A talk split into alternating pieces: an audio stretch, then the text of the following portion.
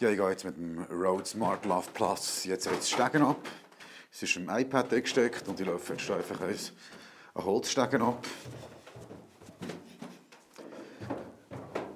Mache da die Kellertüren auf und gehe mal in den Keller. Das Licht anmachen. So, jetzt bin ich im Keller. Der Umgebungsklang ist so ein bisschen anderer, einmal so, wenn ich das wahrnehme.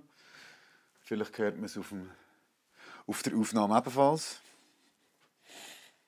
Jo, das wär's.